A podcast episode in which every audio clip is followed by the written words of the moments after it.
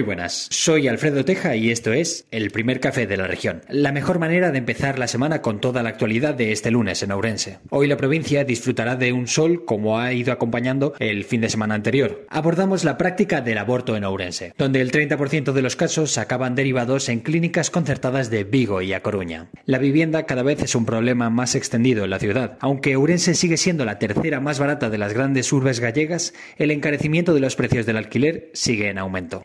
De hoy, Ourense también celebra el Año Nuevo Chino con una cena organizada por la Escuela Oficial de Idiomas. Si quieren saber cómo se vive esta fecha en la comunidad china de la ciudad, pueden encontrar un reportaje interactivo en nuestra página web. Y en la provincia, la policía procesionó a San Sebastián en Sinzo y, como no, el entroido cada vez más presente. Os folions llenan de colores y magia las aldeas de Manzaneda. También allí, en Manzaneda, concretamente en la estación de montaña, el sol lo impidió disfrutar de un fin de semana en la nieve gracias a los cañones de inhibición. Y en los campos de fútbol de Ourense se cantó la victoria del Arenteiro y el Ayariz, ambos aún más líderes de su categoría. Esto es solo un resumen. Más información en el periódico, la página web y las redes sociales de la región. Que empiecen bien la semana y gracias por informarse.